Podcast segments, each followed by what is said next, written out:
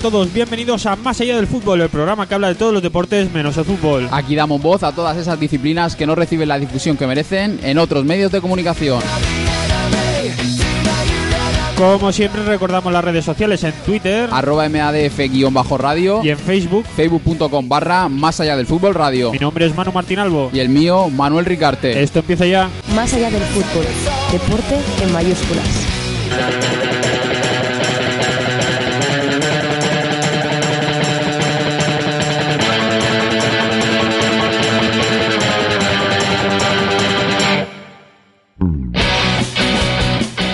De hablar del mundo del ciclismo, que lo hemos tenido abandonado unas semanas. Y qué mejor forma de retomarlo que con Albert Torres. El Ciutadellenc no ha dejado indiferente a nadie con todas las medallas que ha conseguido en los mundiales y europeos de ciclismo en pista.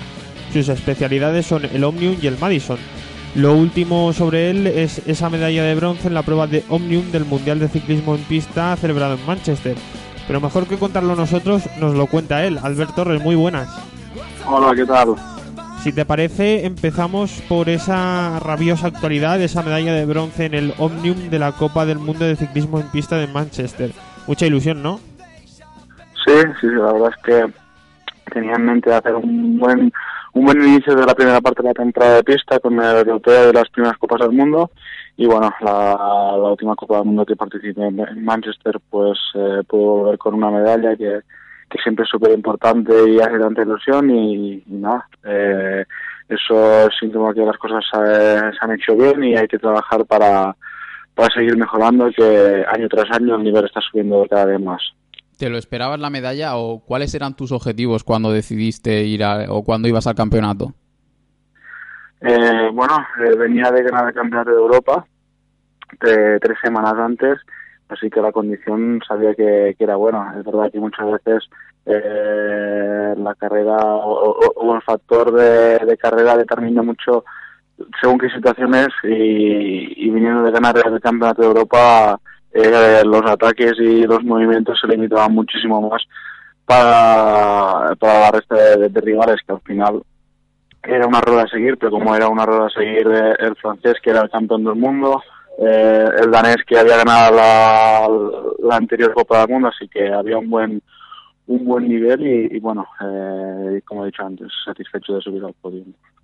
Además, en el mismo campeonato, decimosegunda posición en persecución por equipos junto a Sebastián Mora, Xavier Canellas e Yard Zuazubiscar. Perdón, eh, ¿dónde crees que se podía haber rascado algún segundo para quedar más arriba? Bueno, la persecución por equipos es una prueba donde, donde requiere mucho trabajo en equipo eh, y muchas concentraciones a día de hoy. Eh, en mi caso estoy centrado en la prueba de Irnum y de, Madison y estoy intentando eh, complementar y, hacer todo lo que pueda en esa prueba de persecución por equipos, pero potencias como Inglaterra, Australia, eh, Suiza, que está ahora se ha puesto las pilas, o sea, son selecciones que han trabajado muchísimo con un grupo de seis, siete personas y, y están demostrando un nivel muy alto y a día de hoy nosotros estamos bastante lejos para estar en, en las opciones de, de, los ocho primeros.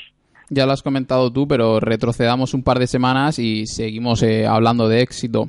Oro en el Omnium del Campeonato de Europa, repitiendo el oro de, de 2016. Eh, ¿Nos puedes describir eh, qué sientes a ser bi bicampeón de Europa?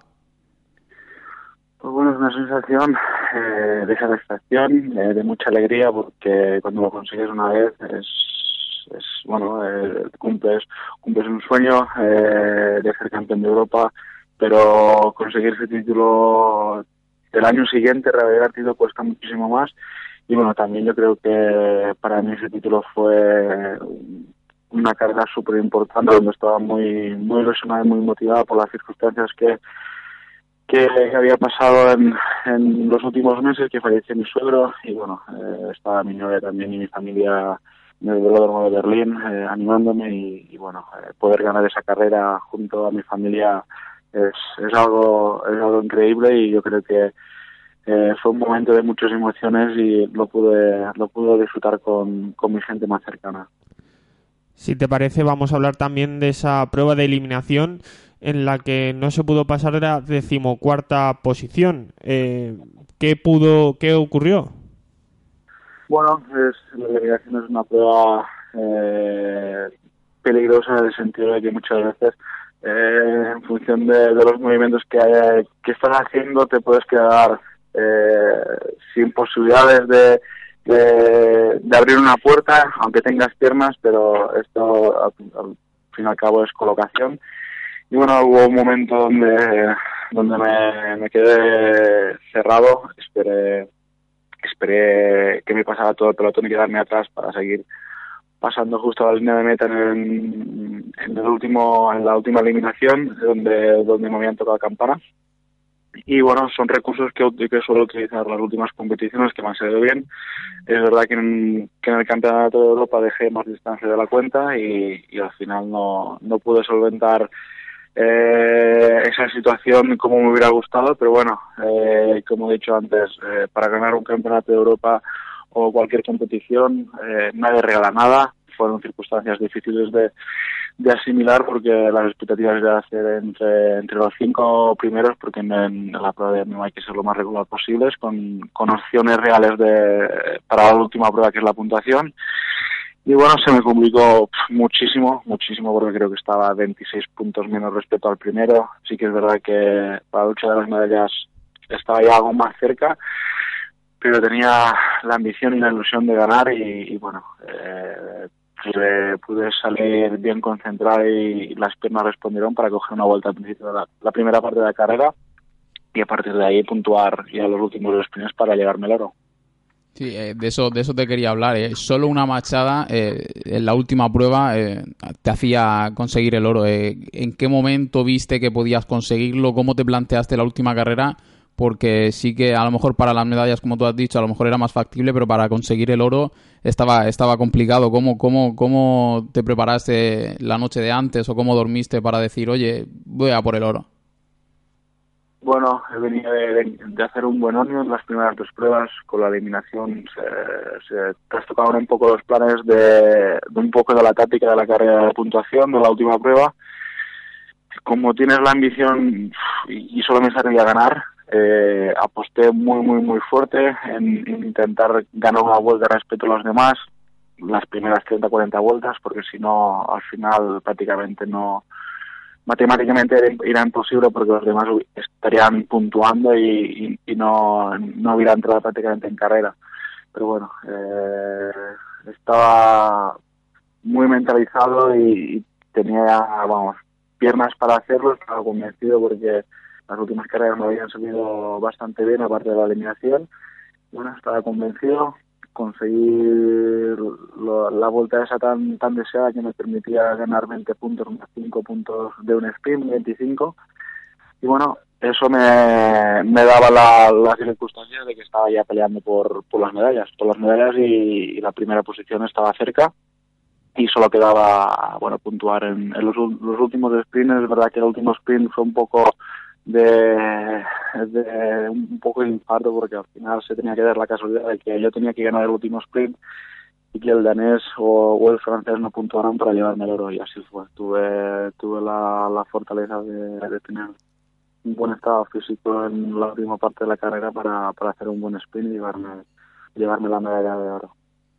Una de las anécdotas que más llamó la atención fue que al acabar la carrera no sabías si eras medalla de oro. ¿Cómo recuerdas ese momento en el que cruzas la meta? Yo, yo, tenía en mente de que tenía matemáticamente eh, tenía que ganar eh, el sprint, pero lo que no sabía es eh, la posición final del danés y del francés. Es verdad que cuando me giro veo creo que un polaco o un irlandés, pero hasta que no vea la confirmación oficial en el panel, no me lo termino de creer. La gente me felicitaba, pero no me he terminado de creer. Digo, prefiero, prefiero ser cauto en ese sentido que si a veces celebras antes de ellas te queda un poco una sensación muy mala. Y, por eso había un poco de incertidumbre a la hora de, de pero bueno, eh, una vez se dio el, la confirmación oficial de los árbitros y, y, el panel que, que me daban como ganador fue una alegría inmensa. Y pasamos algo, pasemos a algo muy importante en el deporte, como es la presión. Después de ser eh, campeón en 2016, ¿cómo afrontas este, o cómo llegabas a afrontar este 2017 con la presión de, verte favorito, de ser uno de los rivales a batir? ¿Cómo, cómo te, gestionas tú con, la presión? Bueno, eh, esas situaciones es, un proceso natural eh, y, y, bueno, en ese sentido yo tenía tenía la confianza de que de que había hecho una buena planificación, de que incluso tenía más tiempo, he tenido más tiempo en preparar esa cita, es verdad que no había hecho tanta tanta intensidad como el año pasado y yo creo que estaba más relajado incluso. Eh, tenía la ilusión y, y, las ganas de ganar, eso sí, pero estaba más relajado que, el año pasado. Eh, muchas veces, eh, yo siempre solo lo digo a la gente, ganar cuesta mucho y muchas veces eh, cuando no se consigue ganar, eh, conseguir una medalla también para mí es de mucho valor, sea plata, sea un bronce. Y porque esto estamos hablando de, de deporte de élite y, cualquier deportista que está en ese mundo sabe lo que significa, lo que significa eh, una medalla y muchas veces, eh, bueno, eh, como deportistas somos ambiciosos, pero hay que darle valor a, a todo lo que supone, incluso cuando se hace cuarto muchas veces, eh, bueno, eh, te hace ilusión estar en el podium, pero en ese momento eres competitivo y te da la, te da la satisfacción de decir, bueno, eh, no ha conseguido un metal, pero bueno, eh, en ese sentido, tanto lo tanto la Mason que, que al final hicimos quintos, pero bueno, veníamos de, de ganar los dos últimos años eh, esa prueba, por un tema de caída no estuvimos que bajar del podium, pero digo que las sensaciones fueron, es una lectura positiva, porque, porque teníamos piernas, eh, estuvimos muy cerca de, de, estar en las medallas, pero bueno, por circunstancias de, de carrera, una caída te trastoca un poco los planes. Hemos hablado de todo lo que ha ocurrido hasta este momento, pero ahora queremos ver cómo te planteas el futuro. Y la pregunta es, ¿y ahora qué? ¿Cuáles son los objetivos más cercanos?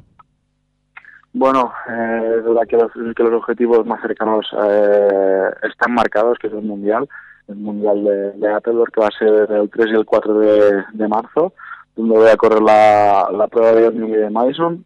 A corto plazo son esos los objetivos y es verdad que, que a medio y largo plazo eh, la ilusión y, y el sueño es, es estar en, en Tokio ganando ganando el oro. Eso, eh, como, como deportista desde pequeño está soñando con, con, eh, con esa medalla que, a día día a día de hoy parece un poco más más asequible pero bueno hay que trabajar muy muy muy muy muy bien y estar muy eh, bien preparado para, para esa cita pero a día de hoy tenemos un primer paso que es el, es el mundial de Apple ¿Y te planteas dedicarte en exclusiva al ciclismo en ruta en algún momento? Bueno, a día de hoy, con, con esas dos pruebas que tengo olímpicas, como lo mismo la Madison, eh, sí que es verdad que estoy complementando eh, con la carretera. Es una disciplina que me encanta, me encanta. Y, bueno, eh, con, el Omnium y la, y la Madison en mente, con, con Tokio 2020, eh, a día de hoy intento compaginar eh, lo mejor posible esas dos disciplinas, que es la pista de carretera pero se puede dar el caso de que después de después de Tokio 2020 eh, mi camino a la pista se se o, se desvíe digamos o, se deje un poco más apartada para centrar únicamente, exclusivamente a, a la, a la disciplina de carretera. Es una cosa que, sí que me gustaría apostar fuerte por la carretera, pero bueno, ahora tenemos el sueño olímpico, que es estar en Tokio y, y ganar una medalla. Pues Albert Torres, ciclista especialista en las modalidades de Omnium y Madison, muchas gracias por habernos atendido aquí en Más Allá del Fútbol. Muchísimas gracias a vosotros.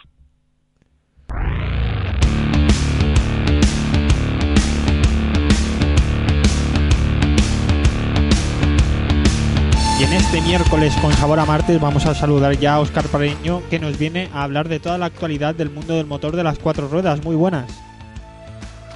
Muy buenas tardes. Si te parece, vamos a empezar hablando de Alonso, que nos trae noticias frescas sobre futuras competiciones en las que podría participar. Sí, pues exactamente. Un pequeño parón entre, entre carrera y carrera de Fórmula 1 y Alonso no ha parado. Primero test de este, este domingo al terminar el WEC, test con el Toyota. Primera toma de, de contacto con un coche de este tipo bastantes vueltas, creo que fueron ciento y pico vueltas, o sea, primera muy buena toma de contacto.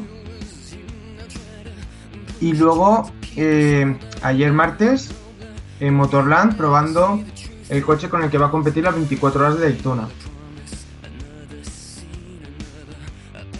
Ricarte, ¿algo que comentar al respecto? Sí, bueno, eh, yo como Oscar es el experto, eh, los datos que han salido es que se quedó a 0,9 de, de su compañero Buemi, que era el otro piloto oficial de Toyota, y a 2,7 de, de- del líder que llevaba un, Porsche.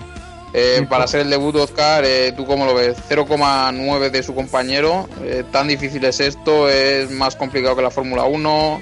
Cero- ¿cómo- o sea, el 0,9 ese, ¿tú cómo lo, cómo lo traducirías? Yo no suelo fijarme en los tiempos en las primeras sesiones, lo importante es que haya pillado kilómetros.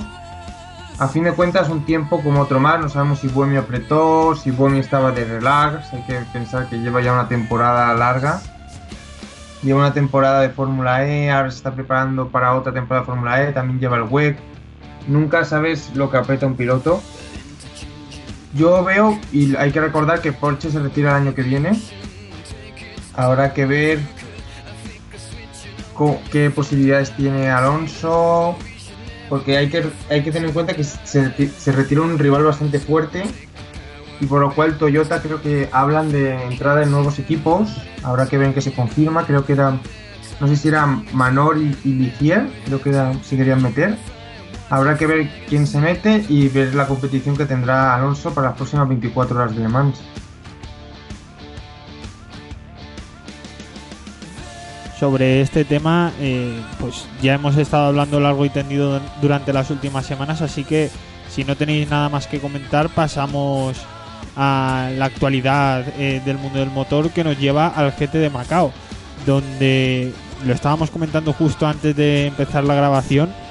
Ha habido, eh, digamos, no sé cómo decirlo finamente, pero ha habido un accidente bastante fuerte en cuanto a la espectacularidad, no por la dureza, sino por cómo se queda la pista.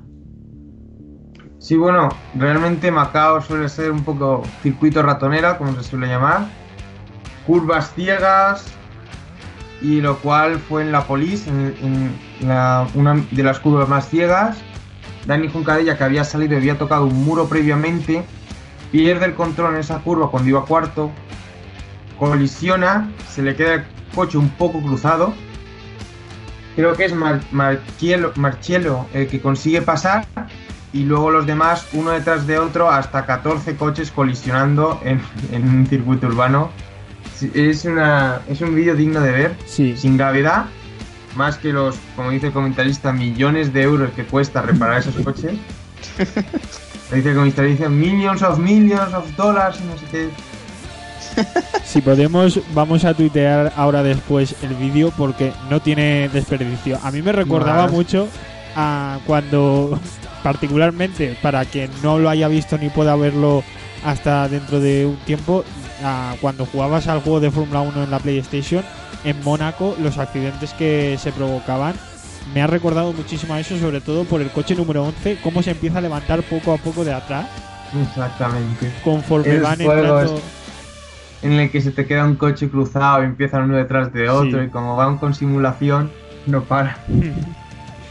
Exactamente a Sí, eso. o también a, a- a- a las a, a las típicas carreras, ¿no? O películas de coches en los que hay una montonera, pero bueno, Mm. yo creo que como ha comentado Oscar, son cosas que pasan en Macao porque al final la anchura de la pista para estos coches es bastante bastante estrecha. Pasó algo en, en- igual en esto era categoría GT, pasó algo en WTCC, también hubo pelotón, hubieron sus piñas en Fórmula 3 también, con un impresionante final también. Y luego también hubo el tráfico accidente que pasó en motociclismo. Sí, Eh, que Eso demasiado, a mí me parece muy fuerte. También un el vídeo no vale la pena verlo. la, eh, la noticia mala que nos ha dejado Macao ha sido la pérdida de, de este piloto en la pista. Eh, un accidente, la verdad es que bastante fuerte. Y lo comentaba con Ricarte. eh, se llegó a decir que había perdido el casco antes incluso de, de impactar. Claro, es que lo malo es que sale disparado con, o sea, contra una valla. A Sí. toda la velocidad que lleva es muy mala suerte. Pero, pero bueno, más allá de, de dar nuestras condolencias, por supuesto, y de llorar esta triste muerte, estamos en un deporte de alto riesgo. Siempre se dice cuando están estas pérdidas, pero es que es de verdad. Y solo parece que nos acordemos cuando ocurren estas cosas. Los pilotos se juegan la vida y nos dejan grandes espectáculos y a veces pues también estas, estas desgracias. Pero vamos a continuar eh, hablando de, de los resultados, en este caso si los tenemos por ahí Oscar, de lo que nos ha dejado el GT de Macao. Sí, bueno, en Fórmula 3 eh, tuvimos la victoria del, piloto de Red Bull, creo que sigue en Red Bull, sí. Daniel Tictum, seguido de Lando Norris, el principal favorito, y Ralph Aron. Luego, en cuanto a categoría W eh, World Touring Champion, Campeonato Mundial de Turismos, victoria de Robert Huff, creo que es la sexta que lleva en Macao. Luego, en cuanto a categoría FIA GT World Cup, victoria de Dardo Mortara, que es la quinta victoria, creo que logró dos en Fórmula 3 y esta es la tercera en GT. Seguido de Robin y Maro Engel. Pilotos españoles, Alex Palou creo que quedó en onceava posición en la categoría competida que era Fórmula 3 y Dani Juncadella creo que quedó noveno por ahí, creo que octavo noveno en FIA GT World Cup. Pues si no hay nada más que decir al respecto de Macao, saltamos ya a la Fórmula 1, al Gran Premio de Abu Dhabi, que si no recuerdo mal se celebra este fin de semana. Sí, se celebra ya el último Gran Premio de Fórmula 1, todo decidido prácticamente. Lo bueno, horario español, a las 2. Hay que recordar que es carrera nocturna. Entonces, al ser en Asia, al ser carrera nocturna, esa coincide aquí con la típica hora de carrera de Fórmula 1. Última carrera, veamos a ver qué nos depara. Hay que recordar que es la última carrera de Felipe Massa en la Fórmula 1. La última de este dupla que tan mala suerte ha dado de McLaren Honda. Y veremos qué pilotos puede ser la última carrera en Fórmula 1. Volvemos a remarcar que lo de Kubica vuelve a seguir sonando para. Según suena más fuerte para lo de Williams, parece que no un año, sino dos. Me parece una apuesta un poco arriesgada, firmar por un piloto que lleva tanto para un, un contrato de dos años, habrá que ver. Y eso es todo. Ricardo, ¿algo que comentar al respecto? Sí, yo creo que, como ha dicho Oscar, lo mejor es que se vuelve al horario europeo, a las dos las carreras. Y lo único que nos queda al final es saber si el fichaje de Carlos Sainz por Renault surte el efecto que ellos querían, que era seguir subiendo eh, escalafones en la clasificación, porque eso significaría más dinero en el Mundial de Constructores para el año que viene. Sí. O sea, creo que es la única lucha que queda abierta, así más interesante. La lucha entre Haas, Renault y, y Toro Rosso.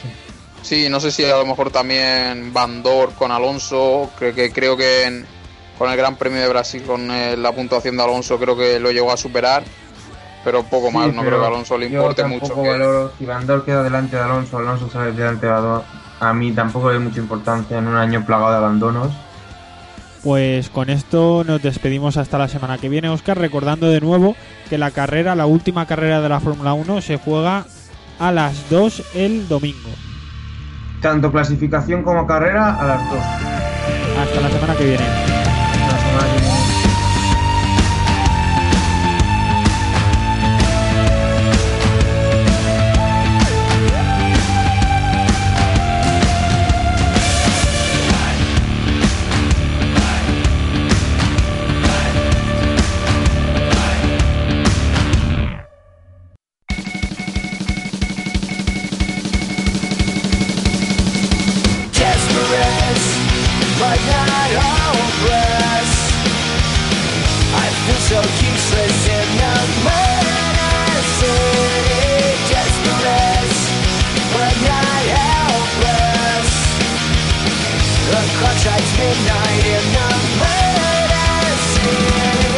Momento ahora de saludar como cada semana a José Miguel Gracia que nos trae todas las novedades de la WWE. Muy buenas.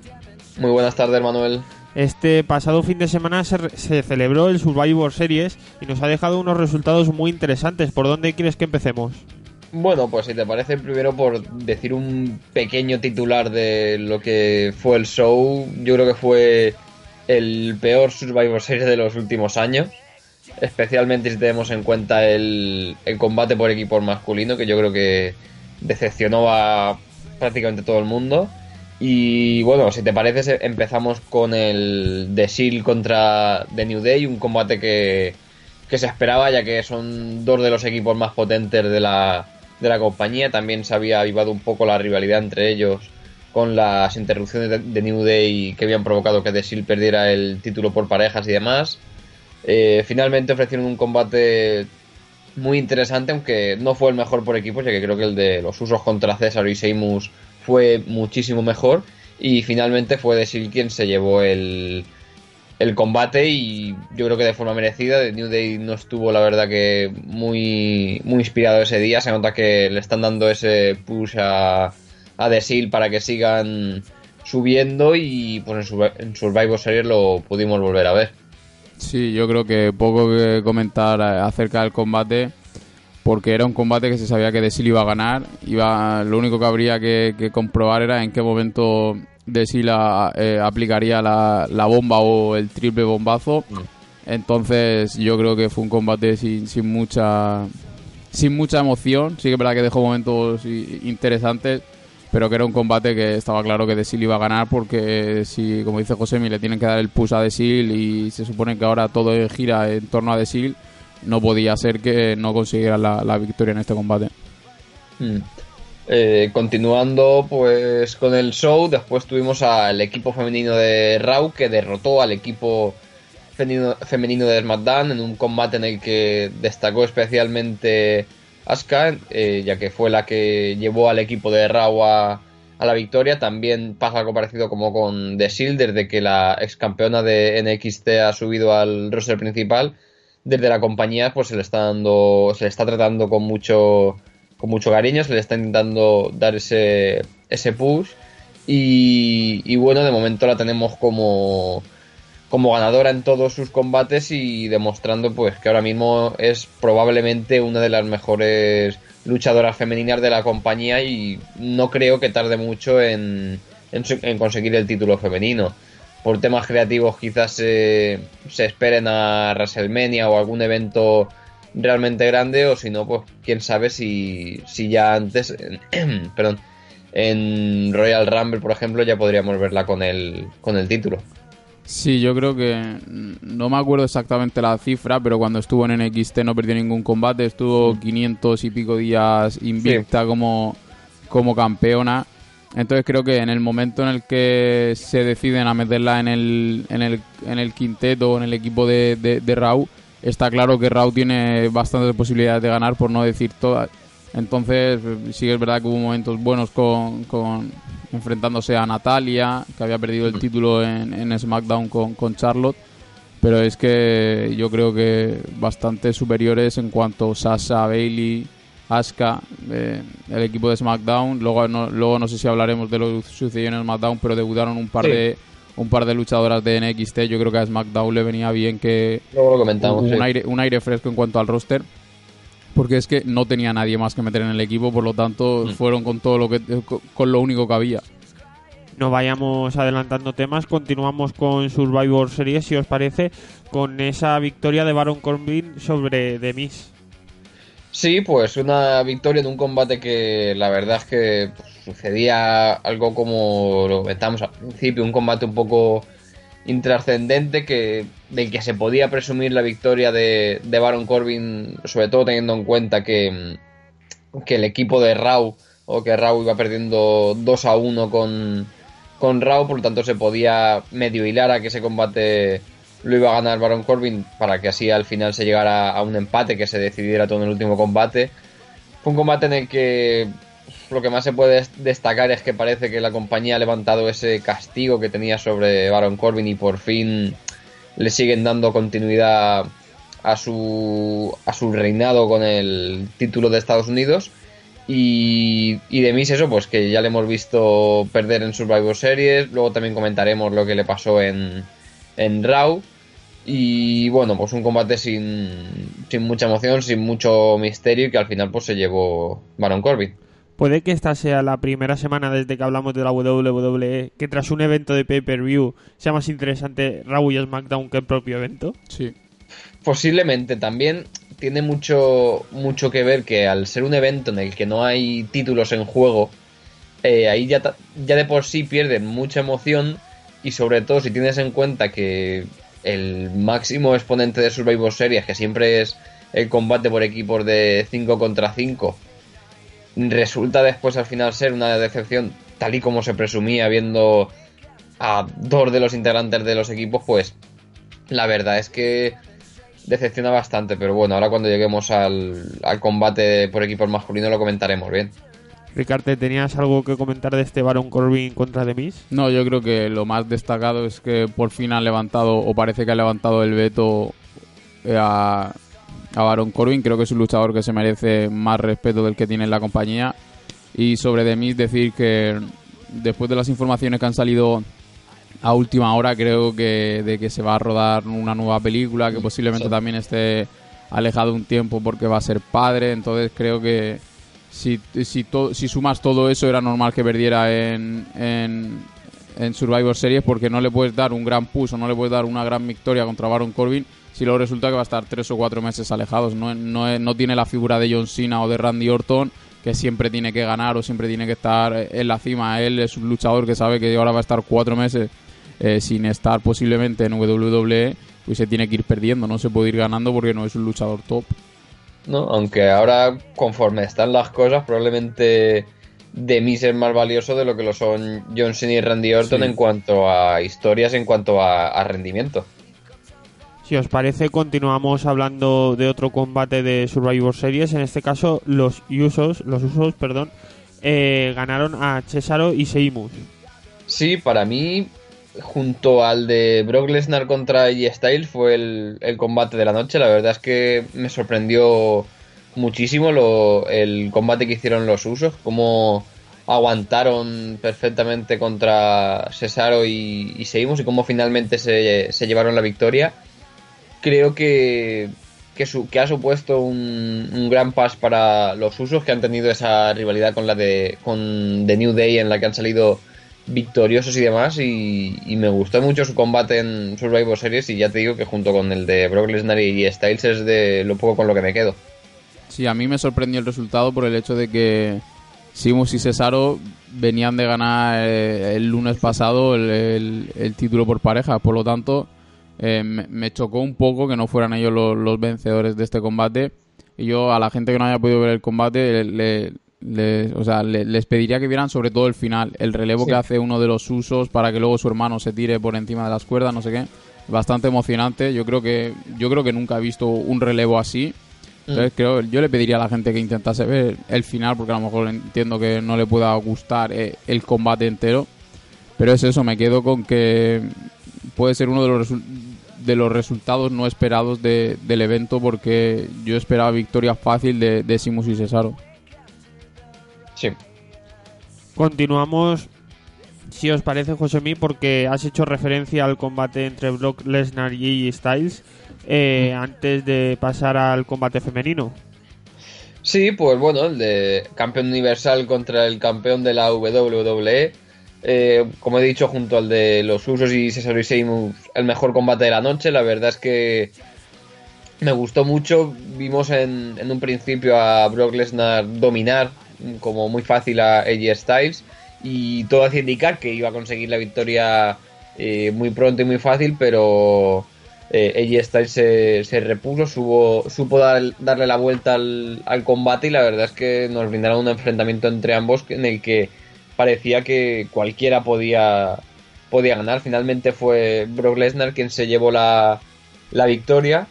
Se rumoreaba mucho sobre que, que, se, que el que se llevara la victoria de los dos sería por, por descalificación, por la interrupción de, de Jinder Mahal o de algún otro luchador, pero finalmente no fue, no fue así, no, no hubo ninguna interrupción, nadie intervino en el combate y Brock Lesnar se llevó el combate de manera, de manera limpia.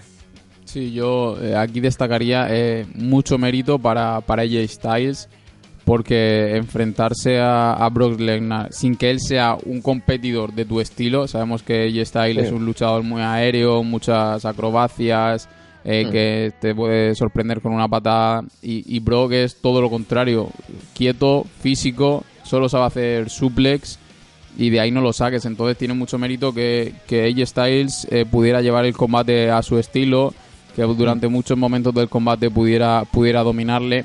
Y sí que es verdad que si al final se va a dar el, el Brock contra Roman Reigns en WrestleMania, pues lo que tiene que hacer la compañía es demostrar o, o hacer mostrar que Brock es lo más fuerte físicamente que hay en la industria, que es uno de los luchadores más potentes de la historia.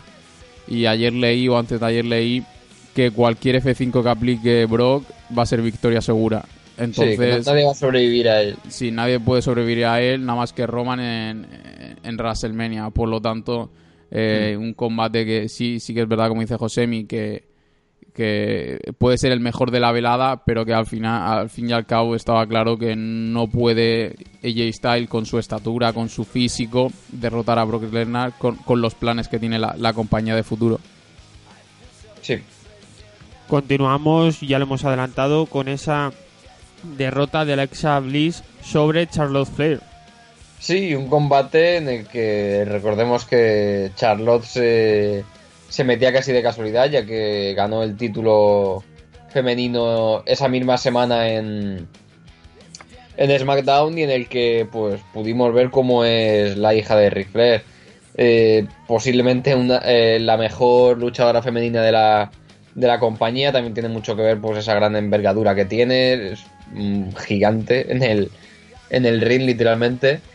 Y, y arrasó con una Alexa Bliss que también se notó que al no tener su título en, en juego tampoco estaba muy preocupada por, por lo que pasaba en el combate, por si perdía o por si ganaba. Ya hemos visto que cuando, cuando está el título en juego pues es capaz de sacar alguna, alguna artimaña, es capaz de hacer cualquier cosa para retener el título y en este pues se le vio más relajada en ese sentido y lo pagó con la, con la derrota, ya que Charlotte Flair se mostró muy, muy seria, muy, muy bien sobre el ring y se llevó la victoria para el SmackDown que ponía el empate a, a 3 entre SmackDown y Raw.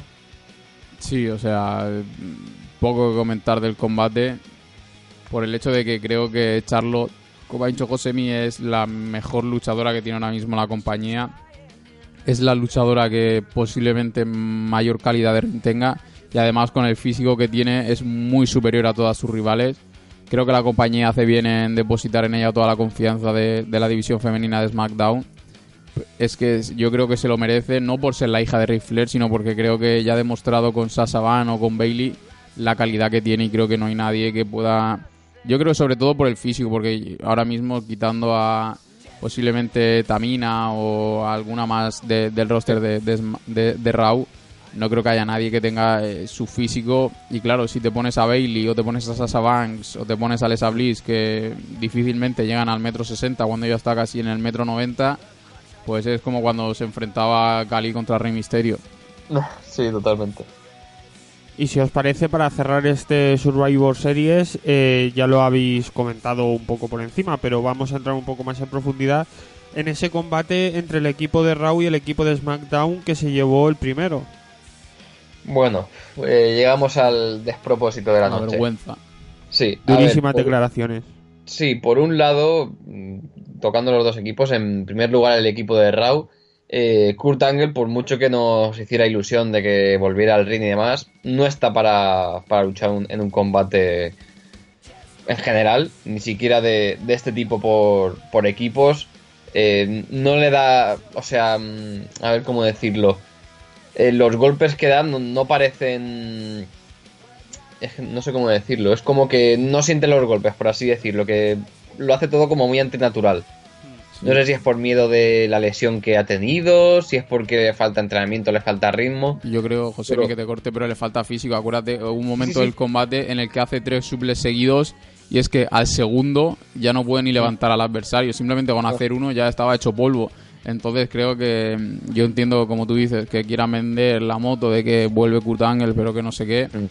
Pero que yo creo que los planes de enfrentarse contra Triple H en WrestleMania, después de ver el final de, de Survivor Series, han, qued- han quedado completamente descartados porque es que no está ni, para luchar dos minutos. Deberían. Después el, el resto de competidores, pues Braun Strowman, pues en- lo A hemos lo visto en las líneas generales de, de las últimas semanas o incluso meses, pues dominante, imbatible. Después un Triple H, pues también en esa esa faceta de Hale que venimos viéndole desde que se retiró, por así decirlo. Eh, y después un Finn Balor y un Samoa Joe, pues, pues una pequeña rivalidad entre ellos y que al final también hicieron más bien poco en el, en el combate. Después por parte del SmackDown, eh, un John Cena que no pintaba nada en este combate, la verdad. Se notó en todo momento que estaba fuera del combate, o sea, no, no sé de quién fue la idea de incluir a John Cena, pero en este combate sobraba, la verdad. Después, por otro lado, Randy Orton, que más de lo mismo. O sea, Sí, el no aportó absolutamente nada al combate. Sí, pero no sé, tampoco me cuadraba en el, en el combate. Y después, para mí, las dos decepciones, no por culpa de ellos, pero que fueron Shinsuke Nakamura y Bobby Roode, dos de los talentos que tiene SmackDown. Y los, los humillaron en el ring, cayendo derrotados en dos segundos contra Braun Strowman. Entiendo que quieras darle pues esa imagen de imbatibilidad a Braun Strowman y demás. Pero es que lo que hicieron con Nakamura y Bobby Roode, la verdad es que fue un poco lamentable. O sea, apenas aguantaron en el ring, solo intervinieron después, después una vez ya eliminados para derribar a Braun Strowman contra la mesa de los comentaristas, pero, pero poco más. Y después, al final del combate, pues recordemos que eh, Kurt Angle, eh, Braun Strowman y Triple H se quedaron para luchar contra, contra Shane McMahon, mientras que todos fueron eh, eliminados. Eh, Kevin Owens y Sami Zayn intervinieron en el combate y atacaron a Shane McMahon. Y finalmente, pues pudimos ver cómo Triple H aplicaba, aplicaba un pedigrí a Kurt Angle para momento seguido aplicárselo a, a Shane McMahon y ganar el combate. Y lo que comentábamos, para mí un combate insulso, sin, sin imaginación, sin, sin alma y con luchadores que no pintaban nada y otros que, que se les maltrató, por así decirlo, en, en el ring. O sea, por ir resumiendo, eh, fue insulso, fue una vergüenza, eh, había, eh, había participantes que sobraban. Sí, y cosas Sí. más fuertes que no se pueden decir. Eh, la verdad es que Sí. estamos haciendo muchos amigos. Ricardo, ¿algo más que comentar? No, o sea. digo, no, Manu, si preguntas Claro, todo no, no, sí, sí, sí. Yo, por parte de. Voy a ir por partes, como ha hecho Josemi, por parte de Raw, eh, me, so- me sobran Kurt Angle y Triple H. Entiendo que metan a Triple H y a Kurt por el hecho de crear una rivalidad. Y por parte de SmackDown, ah, puedo entender que a lo mejor Randy Orton esté, porque al final tampoco tienen muchos más luchadores. Pero que esté Shane y que esté John Cena, que yo creo que John Cena no llegó a recibir el relevo en ningún momento del combate, sí que intervino un momento con Randy Orton para intentar eh, batir a, Strowman. Y entiendo que eh, Shane McMahon esté ahí porque tenía que ser el que perdiera a manos de Triple H. Pero creo que de 10 luchadores, posiblemente 6 o 5 o 6 no necesitaban ni participar en el combate. Luego, como ha dicho Josemi, eh, Finn Balor eh, estuvo ahí también, que tampoco hizo mucho. Nakamura y Bobby Roode fueron los primeros que, que fueron eliminados.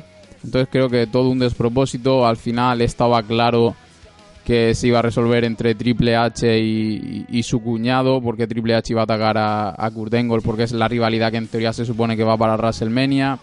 Entonces creo todo un despropósito. Me gustó el final que no hemos comentado, que fue que al final se cabreó Braun Strowman y aplicó su, su ataque final a Triple H por partida doble. Entonces se quedan cosas interesantes para un futuro, pero el combate en sí eh, fue un, un despropósito y mira, y No me hubiera gustado pagar la entrada para verlo. a mí tampoco.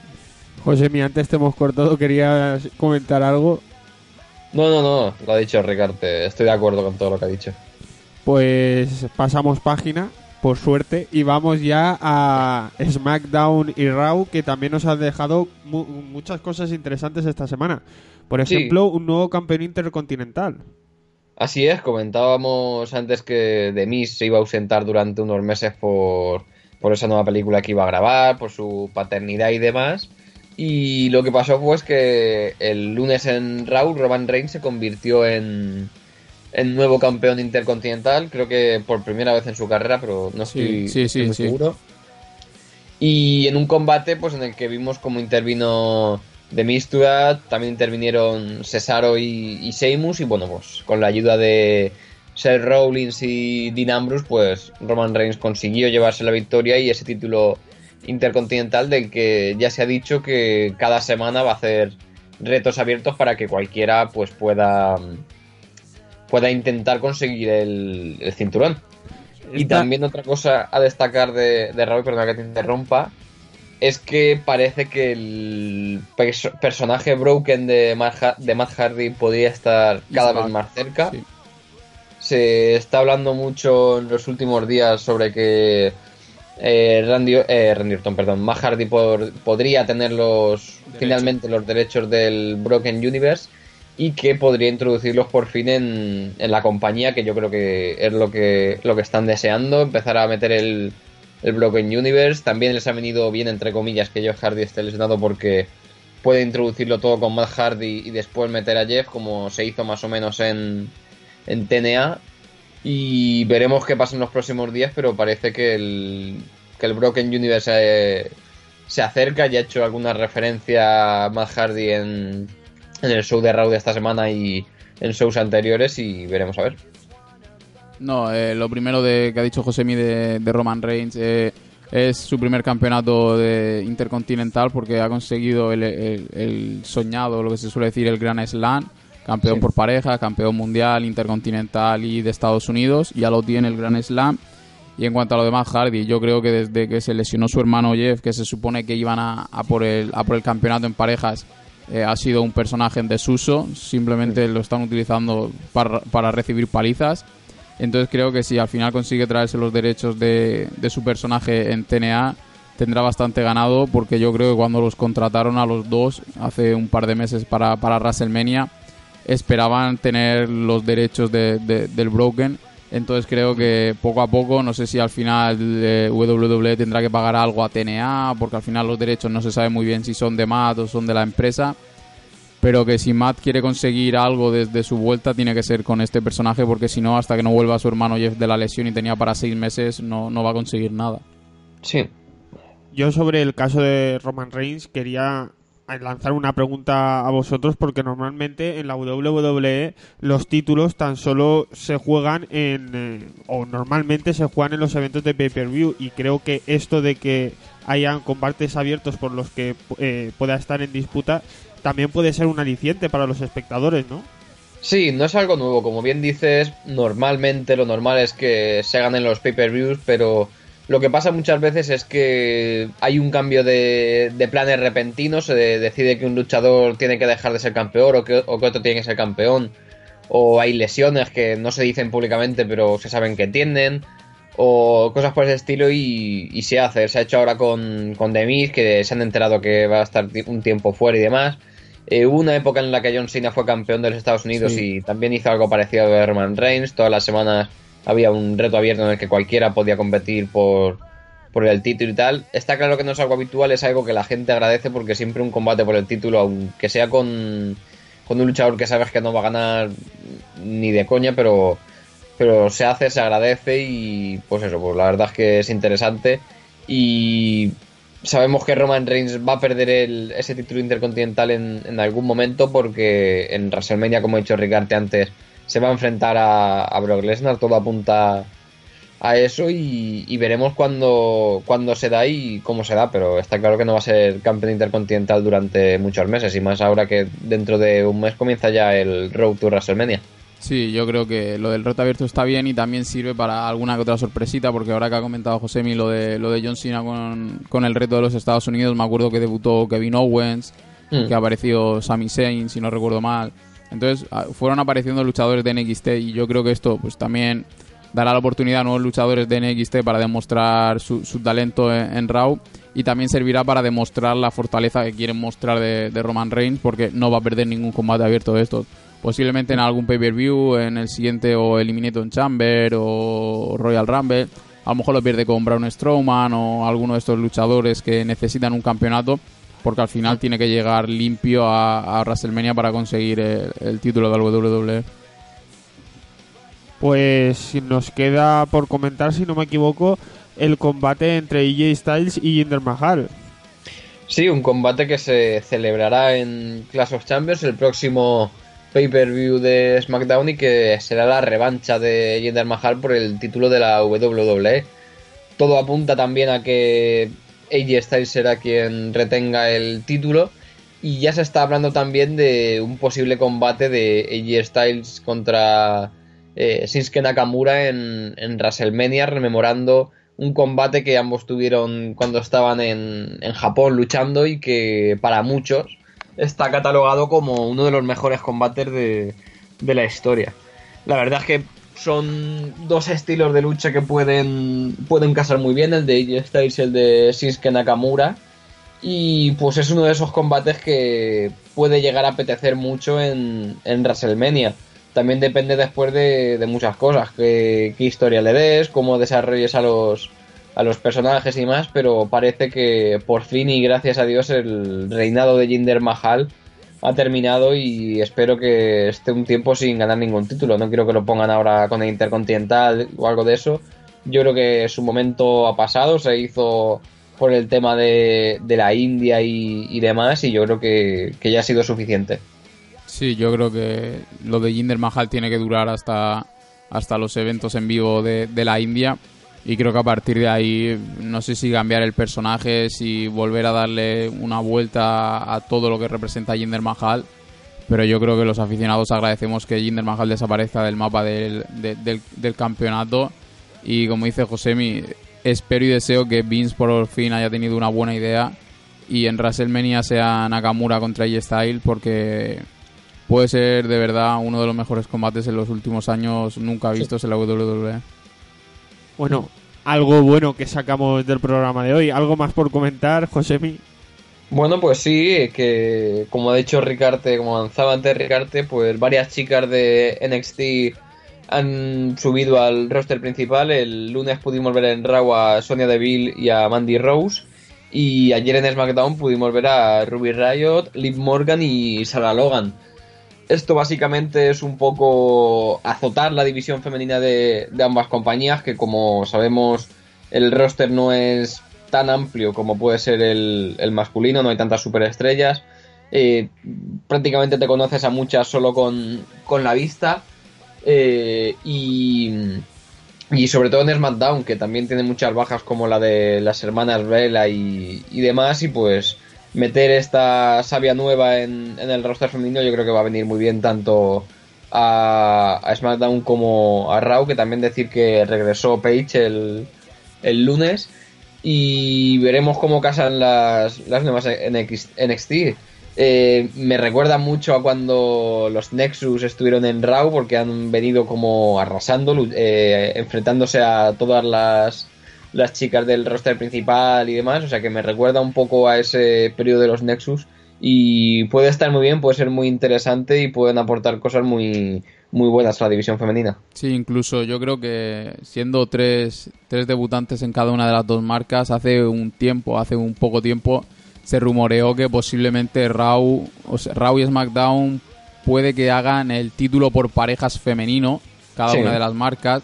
Entonces, teniendo tres participantes o tres nuevas participantes en cada una de las marcas para solo un título, a lo mejor también hay por ahí algo del título por parejas de femenino que a lo mejor en WrestleMania o en alguno de estos eventos importantes se ponga en marcha. Pero creo que si metes tres nuevas luchadoras para un solo título, creo que te estás equivocando. Entonces creo que algo de parejas por título por parejas creo que podrá haber. Sí, podría haberlo y sin duda sería un, un gran avance para la compañía. Pues después de esta completísima sección que nos ha ocupado literalmente la mitad del programa, despedimos ya a José Miguel Gracia hasta la semana que viene. Hasta la semana que viene, Manuel.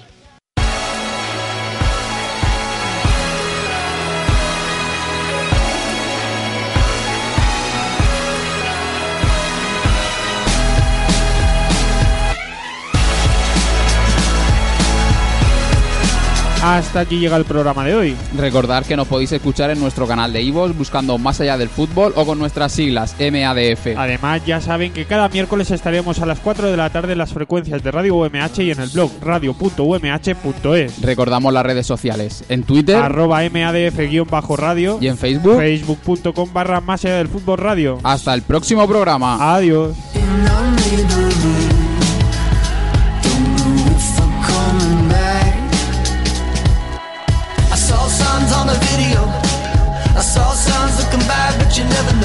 sunrise on the radio. Said the short boats and long lines, the false signs come in stereo.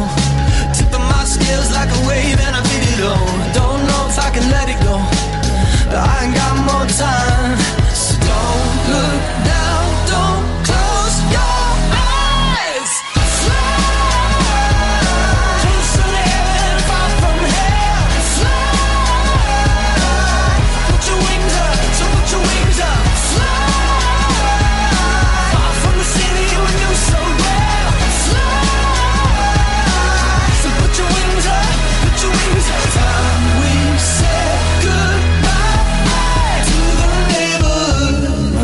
said don't pack your bags. We ain't got no time for that. We'll switch our names up in our neighborhood. We'll make sure we